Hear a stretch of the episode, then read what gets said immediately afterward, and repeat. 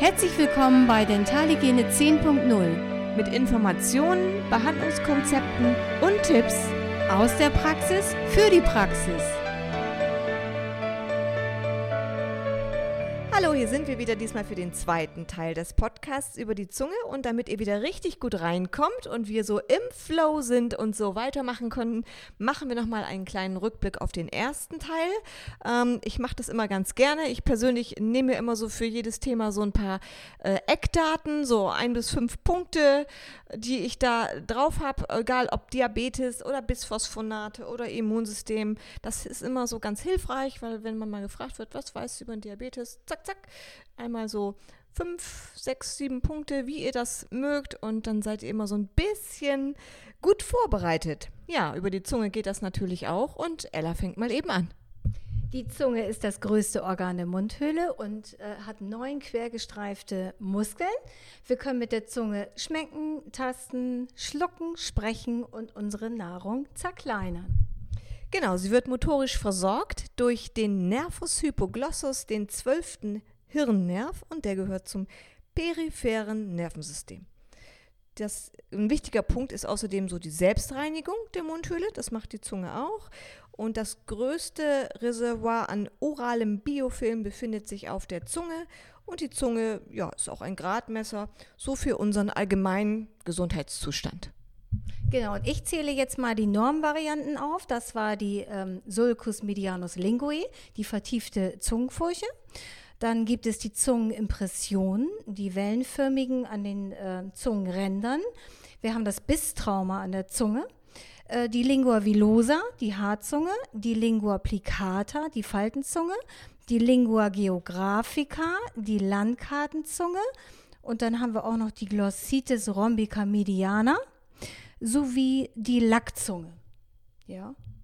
Genau, also viele Normvarianten gibt es schon und äh, wir haben ja schon beim letzten Mal erwähnt, dass ähm, der Übergang von einer Normvariante zu einer pathologischen Veränderung oft sehr, sehr, sehr fließend ist. Was heißt das für uns? Gucken, gucken, gucken. Immer klinische Inspektion, Inspektion der Mundhöhle, ganz, ganz, ganz wichtig und dokumentieren natürlich. Das ist also äh, ja ein ganz großer Teil auch, finde ich, unserer Aufgaben. Was für pathologische Veränderungen gibt es? Da haben wir zuerst einmal die Erythroplakie an der Zunge. Das ist eine rötliche, nicht abwischbare ähm, Verfärbung, ein rötliches, nicht abwischbares Areal und vor allem zu beobachten bei Nikotin- und Alkoholmissbrauch, bei schlechter Mundhygiene und oft tritt es auf im höheren Alter. Dann haben wir neben der Erythroplakie natürlich auch an der Zunge die Möglichkeit einer Leukoplakie, ein weißlicher, nicht abwischbarer Belag, Schleimhautverfärbung, die keinem anderen Krankheitsbild zuzuordnen ist. Diese Aussage kennen wir von einer Leukoplakie natürlich auch an anderen Stellen. Das wird oft, oft so formuliert. Ne? Ein weißlicher, nicht abwischbarer Belag, Schleimhautverfärbung, die keinem anderen Krankheitsbild zuzuordnen ist. Ähm, sie kann am gesamten Zungenkörper auftreten und sie gilt als Präkanzerose. Achtung, also wieder besondere Aufmerksamkeit. Wichtig ist das so bei einer Leukoplakie, dass man ein bisschen guckt, da sind auch andere Möglichkeiten noch. Also es kann zu Differentialdiagnosen kommen. Wir müssen sie also abgrenzen zu einem oralen Lichenplanus und zu einer lichenoiden Reaktion oder auch zu einer Pilzinfektion. Wenn der Patient so eine weißliche Geschichte hat, was machen wir dann? Ja, wir beobachten das, wir dokumentieren das, schreiben die Größe, die Erhabenheit, alles das, was uns auffällt, dokumentieren wir. Ähm, den Zeitrahmen, wann wir den Patienten wieder einbestellen, entscheiden wir, hat sich das bis dahin verändert zum Guten oder auch zum Negativen, vielleicht so in zwei, drei Wochen wieder einbestellen, muss eine Biopsie, vielleicht eine Bürstchenbiopsie gemacht werden und muss er weiter behandelt werden in einer anderen Fachrichtung, muss er zum Pathologen geschickt werden und ähnliches. Eine Leukoplakie auch oft bei Patienten mit Alkohol- und Nikotinmissbrauch und auch bei schlechter Mundhygiene. Ja, und dann gibt es noch die lichenoide Reaktion. Äh, man kann sie kaum vom oralen Lichenplanus unterscheiden. Und ja, wie entsteht so eine Reaktion durch äh, Medikamente, zum Beispiel ACE-Hämmer, Penicillin oder Antimalaria-Medikamenten? Ja, und dann gibt es noch ähm, Kontaktläsionen, zum Beispiel durch alten Amalgamfüllungen oder anderen zahnärztlichen Materialien. Das sieht man oft an der Zungenseite. Ne? Da sind so kleine ulcerative Veränderungen, kleine Streifen, die sich dann aber auch wieder zurückbilden können, wenn die Füllung ausgetauscht wird. Ja, dann habe ich noch den OLP, den oralen Lichenplanus. Ähm, das ist eine Knötchenflechte oder auch Spinnengewebsleukoplakie genannt. Und äh, ja, zu 50 Prozent äh, ist die Zunge damit befallen. Der äh, OLP aus. Äh, typisch sind plaqueförmige weiße Schleimhautveränderungen, auch Zuckerplätzchenzunge genannt. Äh, man findet ihn an den Zungenrändern, ähm, ja, ähnlich wie bei den Wickhemstreifen, die sehen ja alle so aus, halt, auch wie an der Wange. Und ähm, oft klagen Patienten über Zungenbrennen, Mundtrockenheit oder ein pappiges Gefühl im Mund. Ja, es ist eben die Frage, ob es eine Autoimmunerkrankung ist. Da ist es wieder wichtig, dass man ähm, die Anamnese dann auch mit dem Patienten bespricht. Ja, die Ursache ist heute noch unbekannt. Äh, eher sind das multifaktorielle, also mehrere Faktoren treffen halt aufeinander und äh, Stress ist da ein großer Punkt ja, leider sind wir Frauen da am meisten betroffen, keine Ahnung, weil wir wahrscheinlich zu viel zu tun haben, keine Ahnung warum. Und äh, ja, das ist schon mal, äh, da haben wir schon mal wieder ein Thema abgehakt. Und jetzt äh, kommt Nicole nochmal mit der Makroglossie. Ja, die Makroglossie, das ist schon eine pathologische Veränderung, nicht zu vergleichen mit einer vielleicht genetisch etwas größeren Zunge. Das hat nichts zu tun mit einer Makroglossie. Die äh, befällt äh, Anteile der Zunge oder auch die gesamte Zunge ist dann vergrößert. Es kann eine permanente, also dauerhafte Makroglossie sein, zum Beispiel im Rahmen eines Syndroms. Das kennen wir zum Beispiel vom Down-Syndrom oder vom Sjögren-Syndrom oder eine permanente Makroglossie kann auch entstehen durch ein Hemangiom, ein sogenanntes Blutschwämmchen. Und damit äh, ja, werden die Menschen schon geboren und es ist im besten Falle dann natürlich noch klein, wächst aber dann mit dem Alter. Letztendlich kann eine permanente Makroglossie also in allen Altersgruppen auftreten. Genauso gibt es eine temporäre Makroglossie, also eine zeitweise Makroglossie, Vergrößerung der Zunge, zum Beispiel durch einen Abszess oder durch eine chronische Entzündung. Und da könnte man nennen eine Sarkoidose, also das ist eine systemische Erkrankung des Bindegewebes oder auch durch bösartige maligne Tumoren oder auch ähm, durch hormonelle Störungen. Eine temporäre Makroglossie sehen wir vor allem bei älteren Menschen. Menschen mit Stoffwechselerkrankungen und Down-Syndrom sind dort besonders betroffen. Äh, eine Makroglossie ja, heißt nicht, dass es eine, zu einer malignen Entartung kommt. Ja, das ist schon mal positiv. Ja, was haben wir noch? Wir haben auch Veränderungen auf der Zunge, zum Beispiel durch eine Mangelernährung.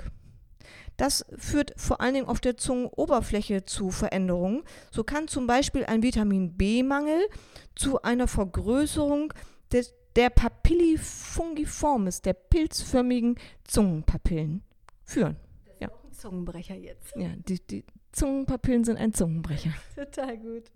Ja, ich habe hier noch äh, ein paar Veränderungen der Zunge in Verbindung mit Erkrankungen.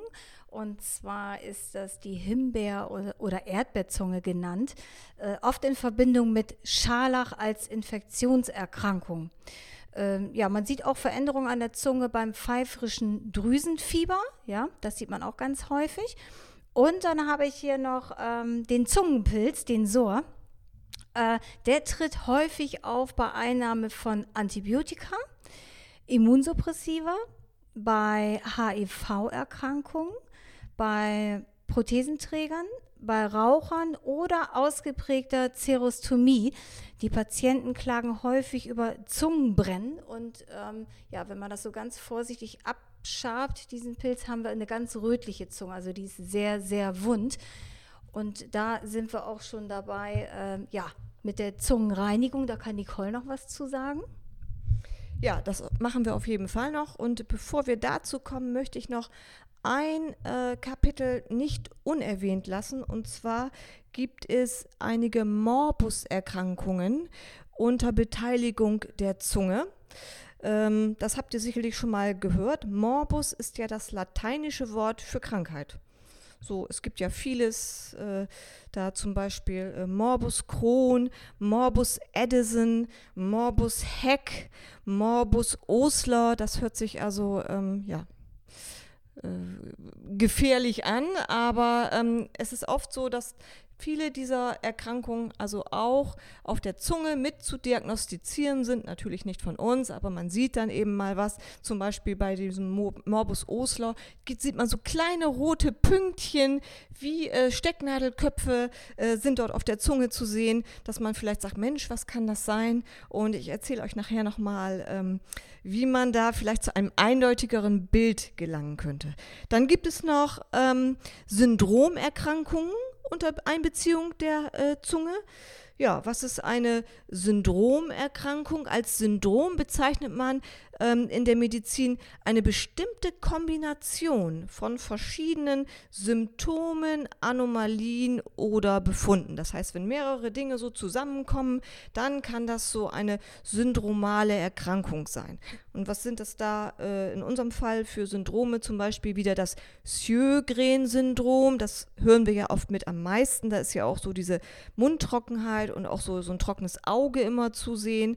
Oder ein MEN-Syndrom, das Melkerson-Rosenthal-Syndrom, also alles äh, ganz, ganz, äh, ja, viele ähm, Namen, die man gar nicht alle mit den Symptomen, ja, parat hat. Ich jedenfalls nicht. Ich müsste dann auch immer erstmal nachgucken. Aber ich wollte sie hier nicht unerwähnt lassen, weil einfach das so ein bisschen dazugehört, wenn man so ein bisschen was über die Zunge sagt. Und wenn ihr ähm, dort etwas mal ganz genau gucken wollt, das machen wir nämlich auch immer so, wenn wir beim Syndrom wie bei Morbus Osler zum Beispiel, das kann man so wunderbar sehen, nochmal Bilder sehen wollt, dann empfehlen wir euch gleich nochmal eben ein Buch, das kommt danach. Und ich möchte noch mal etwas erwähnen zur Zunge. Und zwar gibt es auf der Zunge auch Lipome, also Fettgespulste, und Fibrome, also Gespulste des Bindegewebes. Die findet man auch manchmal auf der Zunge oder auch vorne an der Zungenspitze hat man manchmal so ein kleines äh, Fibrom oder an der Seite. Ungefährlich in den meisten Fällen. Äh, aber es stört auf die Patienten und äh, ja, auf jeden Fall dokumentieren und aufnehmen. Und was haben wir noch gesagt? Ja, wir wollten auf jeden Fall noch mal einmal erwähnen, wie wichtig uns die Aufnahme der Zunge in die PZR, in die UPT und in die UIT ist. Unter der Voraussetzung oder unter dem Wissen auch einfach, dass 60 Prozent der oralen Biofilme ja, wie erwähnt, schon auf der Zunge liegen. Das heißt, dieses Bakterienreservoir müssen wir reduzieren, wollen wir reduzieren. Da gibt es viele Möglichkeiten. Es gibt ja sogar schon Hilfsmittel, die man vielleicht manchmal auf einen Speichelzieher ähm, setzt oder ihr nehmt ein weiches Bürst mit ähm, einem entsprechenden Medikament oder einem Pflegegel. Ja, es ist sogar möglich, äh, ein äh, spezielles Pulverwasserstrahlgerät zu verwenden, es sehr sanft einzustellen und mit einem geeigneten Pulver kann man sogar äh, schon ganz modern die Zunge reinigen. Auch das ist möglich. Also wie auch immer, was ihr mögt, was in eure Routine hineinpasst, aber denkt an die Zunge.